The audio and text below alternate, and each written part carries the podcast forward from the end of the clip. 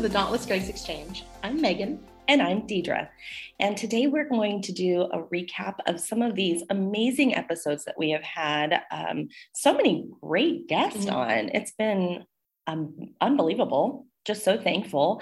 Uh, last week with your Enneagram coach, Beth McCord. Week Huge before win. that. Yeah, what? We've had Allison Cook, we've had Jenna Riemersma, Tammy oh, Sollenberger, yeah. Joan Ryan. I mean, these are Enneagram and IFS experts and they're like kind of their own little circle. They all know each other. They all go on each other's podcasts. So it was really, really cool to kind of get in inroad with them and have them share their wisdom and their love for healing, especially with women. And these ladies have been working with either IFS or Enneagram, some of them both for decades, yeah. like 20, 30 years. Why are we even talking about it? We have no right. because it works. It really does. It's so, so good. Um, I love the way that Beth last week was laying out just that beautiful map of how IFS and Enneagram work. Of course, with her, she calls it the EIP, mm-hmm. Enneagram Internal Profile. I've been struggling a little bit with that acronym, just remembering what they all remember, uh, stand for. But it's it is so cool because uh, if you listen to any of the episodes, you know, internal family systems talks about the parts of our soul that um, whether they're an exile or or a protector that um, we they operate without us really knowing them. And so to get mm-hmm. some clarity on what's happening within our own heart is just it really is transformational. But uh, beth kept using the phrase astonishing clarity about yeah. the way the enneagram maps that. And then for her to overlay enneagram with ifs um, uh, you have a good handle on this megan i feel like.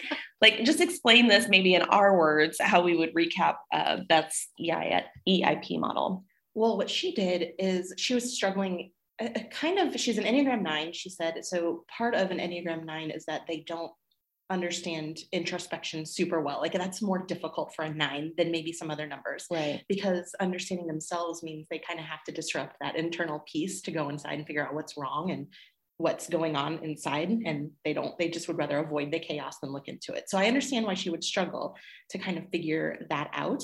Um, but what gave her a handle on IFS and Enneagram overlaying is when she realized that her wings and her connecting lines could be doorways into understanding the parts of herself. So she had a really good handle on like, I am an Enneagram nine, this is who I am as a peacemaker. Um, but what happens when that three part of me flares up, or that six part of me, or her wings, eight and one? And she was able to really name those and make them doorways into understanding some of the parts of herself. And I know that as a four, I can do that. I can see where there's a three part of me and a five part of me is my wings. I know where that one part of me and that two part of me come into play.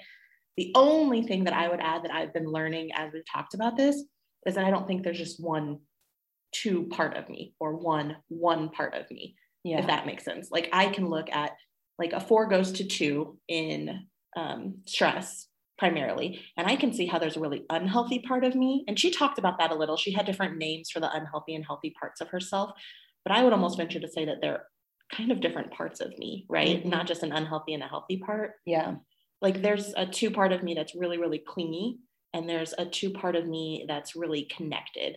And so maybe that's how she was saying it. I think I would just spin it a little bit differently, wouldn't you? Well, I think we would because we kind of jump started this with emotions work, mm-hmm. and there are a lot of emotions that kind of cluster around a part. So for me, that was what we were saying like, as a one, you know, anger is going to be my go to emotion, but I see a cluster of parts that are managers and protectors there that are everything from resentment, indignation, uh, actual anger, you know, these different things that kind of cluster around that.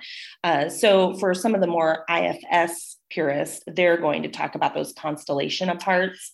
That's um, the term Tammy and Joan use when they talk about the Enneagram overlay with it, that every like every type one, for instance, would have a similar constellation of parts around that that sin or passion, maybe, or around their connecting lines or their wings or whatever. I think that we should just take a minute to kind of review what we're talking about. I know people that are familiar at all with Enneagram understand your wings. Those are the line or those are the numbers on each side of your type. So mm-hmm. as a one, I could have a nine wing or a two wing. Mm-hmm. As a four, you could have a three wing or a five wing. So those are, you know, mathematical. They make sense whatever's on each side of you. Um, and and so those are more like borrowing behaviors. Just uh, it doesn't change your type. It doesn't change your motivation your core longing or core fear. But it is some behaviors that you can borrow to cope in the world. Um, but let's just break down for a minute because it's probably been a while since we've done this where we go in stress and security. And obviously different enneagram teachers have different language for that. We we would call that stress and security but we do. And that's the language that we learned from Beth actually when we did our um, Enneagram certification. But Joan, when she was on a few weeks ago, she referred to them as the connecting points or the connecting lines. So hearing them as the lines is going to be a very universal term for them. And then how they're broken down from there is going to be different. But if you look at the actual image of the Enneagram, every single number is connected to two other numbers with those lines, the actual diagram of it. And those are the numbers that a core number can borrow from when it needs it. So we've learned about it for in stressful situations or in a time of stress in your life, you can borrow from that stress number to help yourself. And it's either going to make it better or make it worse. But right. you can borrow those num- that be- behaviors from that number. You can access them pretty easily. And the same is when you're in a position where you feel more secure, you can borrow from that security line and borrow behaviors there. And they can also be healthy or unhealthy as we've learned we've talked about this in oh gosh was it a, a year ago we probably talked about these lines um, i can link to that old episode if you want to dig further into that yeah i think that would be a good idea just in case you need a refresher um, also your uh, enneagram megan instagram account would mm-hmm. have a lot of uh, language and graphics for that, which yeah. would be helpful. I mean, we could pop through them now, but you, unless you're taking notes, you probably won't remember. But for each of the nine types, you're going to have two connecting lines. And so we have spent some time in those because we think that those are pathways for growth. Mm-hmm. But what I love about this IFS language is that, or as Beth would use her EIP language, is that it's a map to say, okay, so um, we always use one and four, so let's use a different number. For Julie Mason, this is going to be a nine. We're going to use nine for her because she always says we don't get to nine often enough. So let's start with nine today.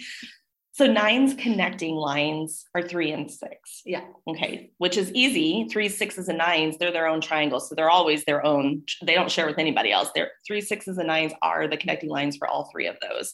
So for nines, they go to three in security. Yes. Six in stress. So four and nine, as Beth was saying, if you're struggling with where to start with IFS, those are two great places to start because you know that you are in stress and security going to move toward three and six at maybe various times throughout your life, maybe multiple times a day. I guess it kind of depends uh, on your personality and what's going on in your world. Um, so, being able to identify that three part, both the healthy and unhealthy, and that uh, six part, both the healthy and unhealthy, can be a starting point for you. So that's one way to jump into IFS work is to look at that map mm-hmm. of the Enneagram. Yeah, I'm excited to read how Beth kind of lays that out in her book that releases. I don't remember when she said. I think she said September. This it fall, feels like it yeah. was this fall. and so I think I think that's a huge like um, I'm going to use the word primer, and you don't like the word primer, so primer uh, for the Enneagram IFS overlay. I think that's great. I almost I'm sad that we didn't coin it ourselves. Except that I do feel that there's so much more work that can be done. So you can start from two perspectives here, is what we're saying. This is a great way to start if you're not sure what emotion you are dealing with and where to go. If you're a more emotional person, it, it might be easier to start from the more um, flooded part, you know. Mm. So uh, for me, that's a little easier. Not that I, I like I like maps. I like the fact that there's like an equation that works with this. So if I'm a one, I can go look at what my four part is. structure liberates. Structure does liberate. Um, but and so that's one way to do work. Like I think we can be intentional with it because it gives us um, some I was going to say some connecting lines. That's exactly what it does. It gives us connect. It shows us our connecting lines, um, doorways, doorways to those parts of us. Uh, but also, I'm a big feeling person. I feel like I'm more of a feeling person than ones normally are, unless it's just because of that gut anger. I'm just really in touch with my body. and you're just really in touch with your four connection. I think. Yeah, maybe. I feel like I'm a big feeler for one, but um, there are multiple times a day. I mean, literally just this morning, I was sitting there answering email, and then all of a sudden, I just went, "Oh, I just want to cry right now. Like, where did that come from? Um, you normally I'm pretty good about tasking. So I just like shove that down, like, we don't have time for you. Be quiet. We're not crying right now. We're tasking. but it is a, it is definitely something that hits me multiple times a day um, and so i like now that i know ifs that i can be like what is that coming from did i just read something that kind of hit that core fear? Did um, a sound or a smell just bring back a memory that flooded me with an emotion that is not even part of my conscious, like what's happening right now? Um, and if you have time, which we don't always have time in the day, it is good to take a pause and think about what is that part that's trying to get your attention. So I think we can start with emotions, we can start with Enneagram. There's a lot of ways that we can approach this inner work. I've been in a cohort the last uh, couple months with mostly IFS therapists who don't have as much knowledge about the Enneagram. And so they're learning about the Enneagram as a way to give more nuance to the clients they work with, right? Mm-hmm. I think that's interesting because we're only looking at the perspective of we already know the Enneagram and now we're learning about IFS. Right.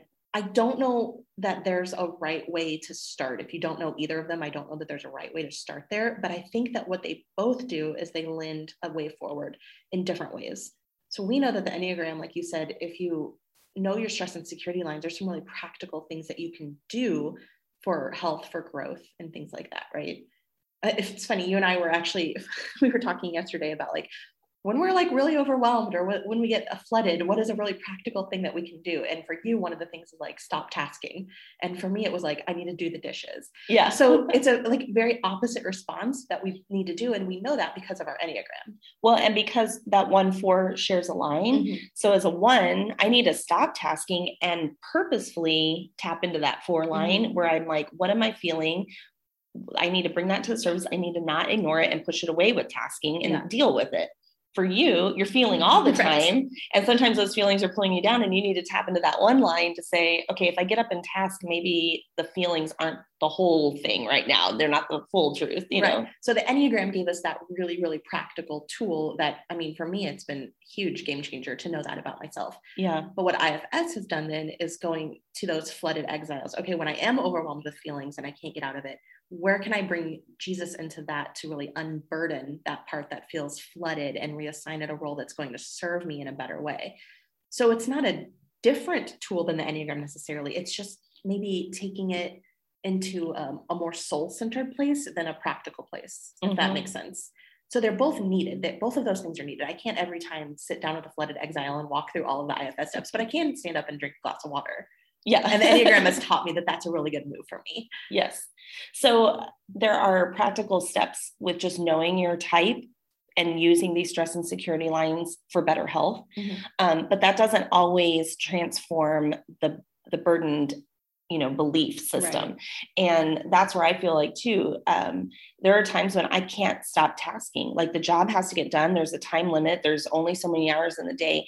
But when i feel the panic start rising up i can take a second to deal with that. And unburden that lie that if I don't show up well and I don't do it perfectly, that I won't have value. Mm-hmm. And so that is more IFS work within knowing my Enneagram and just taking that moment to go, okay, I have to keep tasking. I can't sit with my feels today, but I can task from an unburdened place of, I'm capable of doing this, but this is not where my value is found. And it just settles the striving and the panic settles down a little bit, um, a lot sometimes, but so even that is a little way a little nuance different i think yeah. difference uh, i think for me um, sometimes i know what i need to do but i just can't do it in that moment you know and that's true for all of us right. in different seasons I think what you bring up is a really good point for people, especially if they're if they know their enneagram number and they're struggling to figure out where to start with IFS.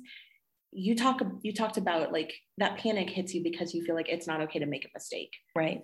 And that is what we would call the wounding message for an Enneagram 1. And all nine types have that wounding message that we've talked about in the past. And if we can identify, okay, I know that as a four, my wounding message is it's not okay to be too much and not enough, then that's a really good starting place for me as an IF an IFS to go, where's the part of me that feels like I'm too much? What's the part of me that feels like I'm not enough? And then start going and dealing with that part. What's the part of you that feels like it's not okay to make a mistake? And then you can go and deal with that part. And we already know how to unburden those parts because we know the healing message every type already needs to hear mm-hmm. that you are loved despite your mistakes like that you are good no matter what you know that kind of thing. So if, if you're unsure about where to start i would start almost with those wounding messages. Yeah and those are they can sound generic, but when you start feeling the emotion that's attached to it, like for me, panic was one of those firefighters that starts going off that I realize is very closely related to that exile fear of the, bur- the burden that that exile believes is it's not okay to make a mistake. So it's one thing for me just to know that on paper that that's an Enneagram one thing. It's another thing for me to realize there's a really wounded little girl in me that's probably five years old that really believes it's not okay to make a mistake. Right. That really personalizes that message that I read on a paper for training about ones. And, and then I recognize that panic starts to kick in when the mistake is about to be made or realized or seen. And so I can speak to panic to step back from it so I can talk to that part of me that is still so young in her understanding of what making a mistake looks like and what being exposed looks like. And that's where some transformational healing can come because then Jesus is invited to that moment. This isn't just head knowledge anymore about what someone tells me in Enneagram 1 believes. This is about Deedra and her personal lived experience and how she's coped with that wrong belief and how Jesus can come in and touch that. Um, you because again, we talk about ones and fours a lot. Those are our numbers. Um, you know, one of my girls is a two, one of them's a three, one of them's a four. We have a couple different, uh, very big heart, heart triad, all heart triad types of these teenage girls in our home. Um, and so one of them is, um, you know, very involved. It, what her friends think is so important. And she mentioned last night on the phone to me, she said, I'm trying not to get triggered because I offered to help make dinner. They're all on a trip together. And they were like, we don't need your help. And what I imagine she was being told was, no, go relax. We're fine. You deserve to not help with this meal. You've helped with all of the others. What she was internalizing is, they don't need me, therefore they don't want me, therefore I am rejected. You know, it like that triggers that whole Enneagram 2 thing of, um, if my if i'm dispensable right so i have to make myself indispensable and so i do that through serving and helping and and uh, being there to answer needs for others so if they don't need me what does that say about me? And it triggers this whole exile in her. And again, that's not what was probably actually happening. Right. But we were able to just speak to that exiled uh, part of her that you still have value, even when you are not doing for someone else like there if you can step back from that moment and say oh their value was in doing for you because actually i know some of the people involved in that and that was probably their love language to her to say we want you to enjoy this vacation time. Go relax. Um, so it just gets so cool when you can really break this down as the, as the emotions are present. Mm-hmm. because it's not like oh just calm down that's not true. It's like oh i can see why you would feel that that would be true to you because of what that burden belief is. The burden belief is if I don't do something to make myself, you know, helpful, then I'm just indispensable and therefore I don't have a place then in this group. And, and yes, sorry. I have to make myself right. indispensable. so now I am disposable and they will just get rid of me. Um, and, and so I just feel like there's so much compassion because then we can move toward one another in connection instead of just being like, that's not true. Don't believe that. Right. Well, that's really easy to say, but how to tell my little five-year-old self that inside? I have said it before, I'm assuming, and I'm going to say it again, but this geeks me out so much. And I'm imagining like, you know, those maybe I'm making this up. Is this a thing? Oh, I hate when I do this live. Is this a thing? You know those maps that you would see when you're like little, and there would be like a film overlay where you could then see like all the bodies of water, and then you could put another film overlay over it, and you'd see like the topography, or and there's all these different and then yeah, like they're, but they're all transparent, so you can still see all the way to the bottom of it. But now you've overlaid all these things. Yeah, that's what this feels like to Ooh, me. I like that like you're talking about the panic in you, you know, and like we learned a lot. I'm really excited. I'm going to trip over all my words. We learned a lot about embodiment uh, with Hillary McBride books that we talked about in the fall. Um, so if you are experiencing panic, but you don't know what it is that you're happening, all you know is that your heart is racing and your chest is tight and you're feeling a sensation in your body. And so if you can put that as your first overlay over your soul and go, what does that feel like? What am I, what's what am I sensing in my body? Can I breathe through this? What, where is it landing? Yeah. Right. Mm-hmm. And then we can put another film overlay of Atlas of the Heart. We talked a lot about Brene Brown and her emotions work. And we talked about that with Becky Castle Miller. Where, what am I, what's the emotion attached to this feeling in my body? Yeah. Can I really drill down and get into what's it called?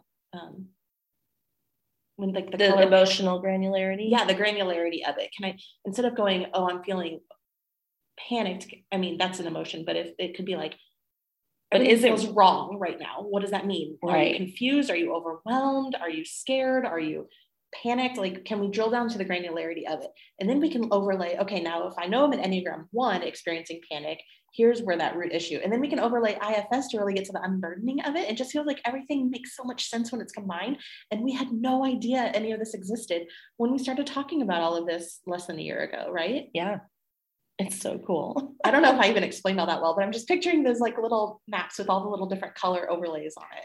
And it is I think that it is very personal. Um, so, again, Enneagram can be kind of generic, which gives you a really great map on where you are and what you're believing. But then that emotional embodiment and these parts of us gets really specific because we've mm-hmm. all experienced different things in our lives that have um, confirmed what that core belief or fear is right and it's going mm-hmm. back to those places too that gives it so much um that's where the like granularity comes from i think almost to be like so like any enneagram one can experience anger but i realize oh there's this indignation in me that no i did it right and i still got in trouble like oh mm-hmm. okay that w- that was related to this memory memory or the or these maybe series of memories mm-hmm. or you know relationships where that was uh, repeated over a series of time or something.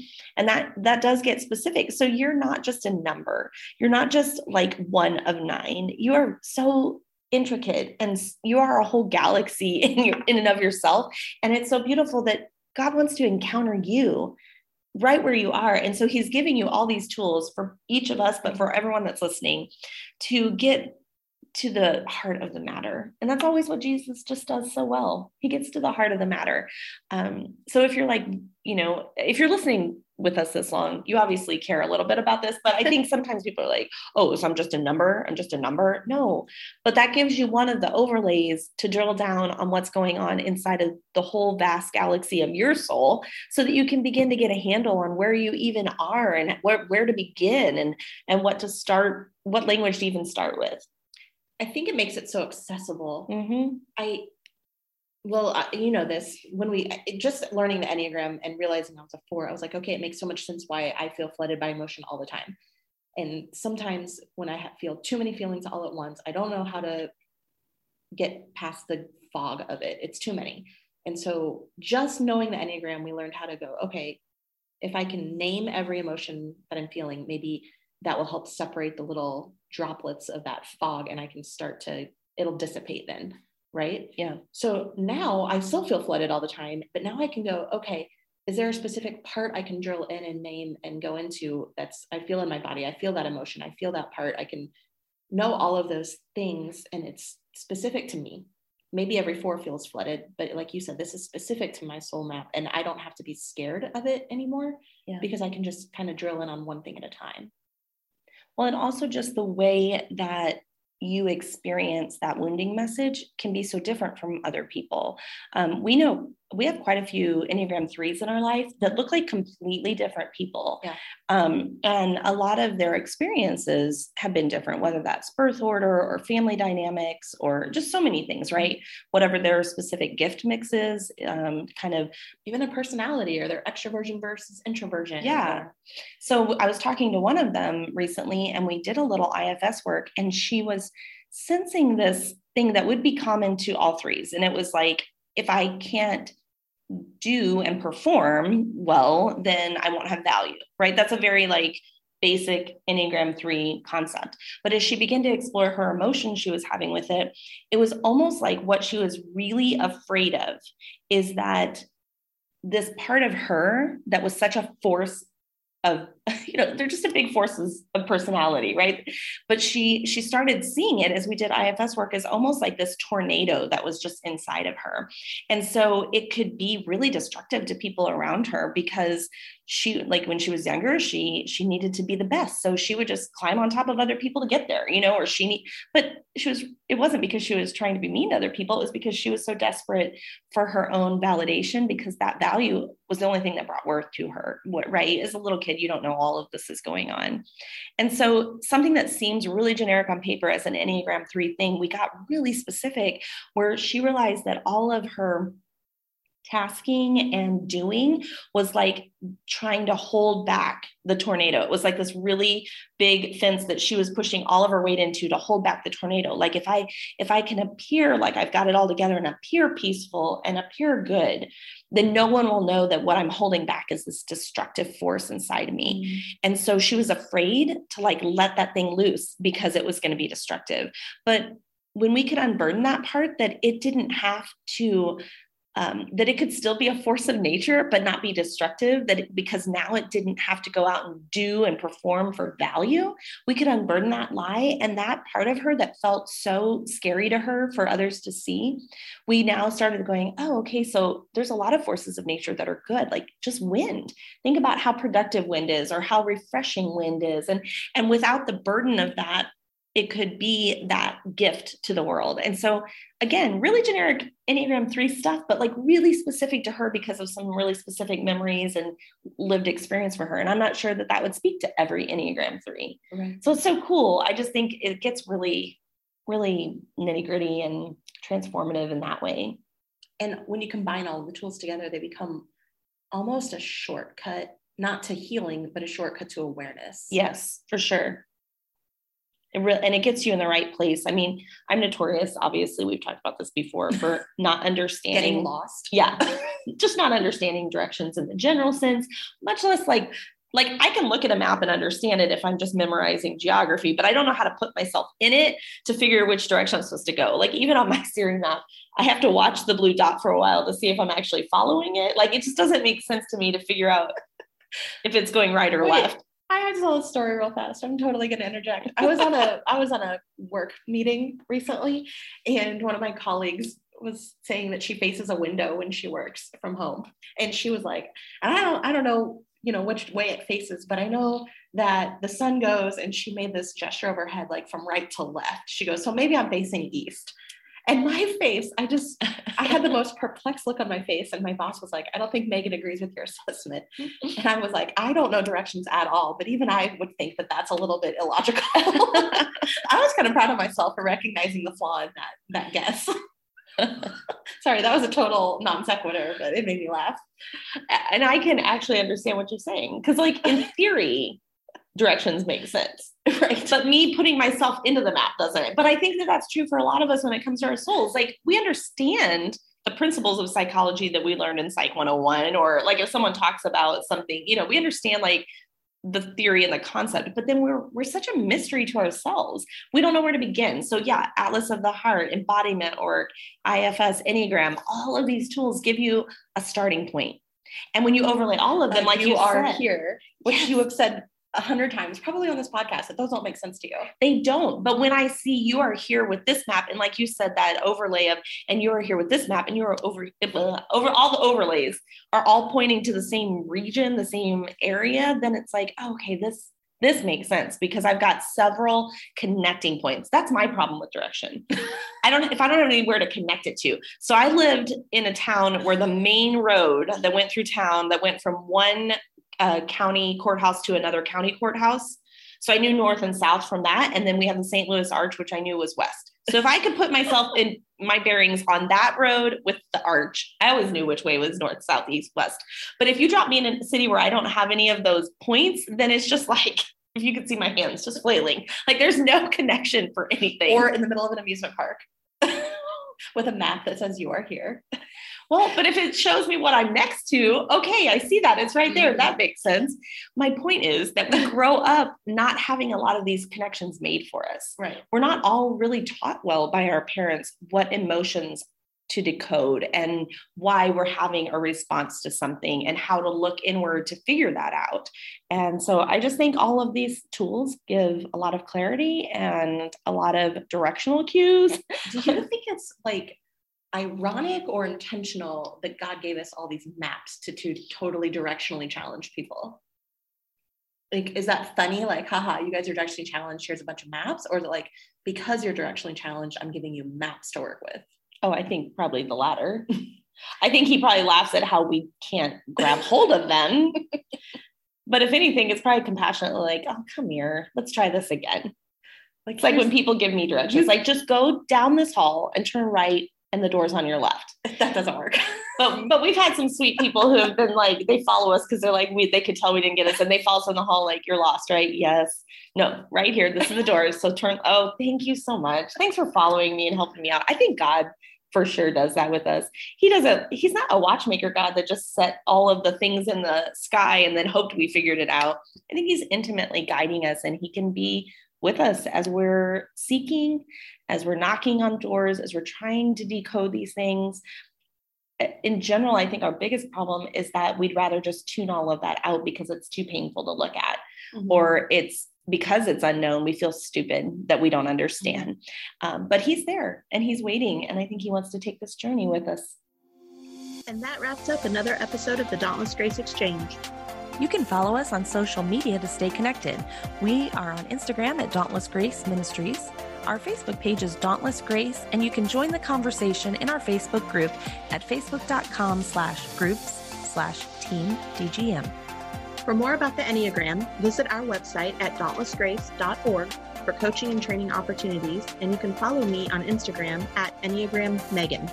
And be sure to check out our website for more information about today's podcast at dauntlessgrace.org.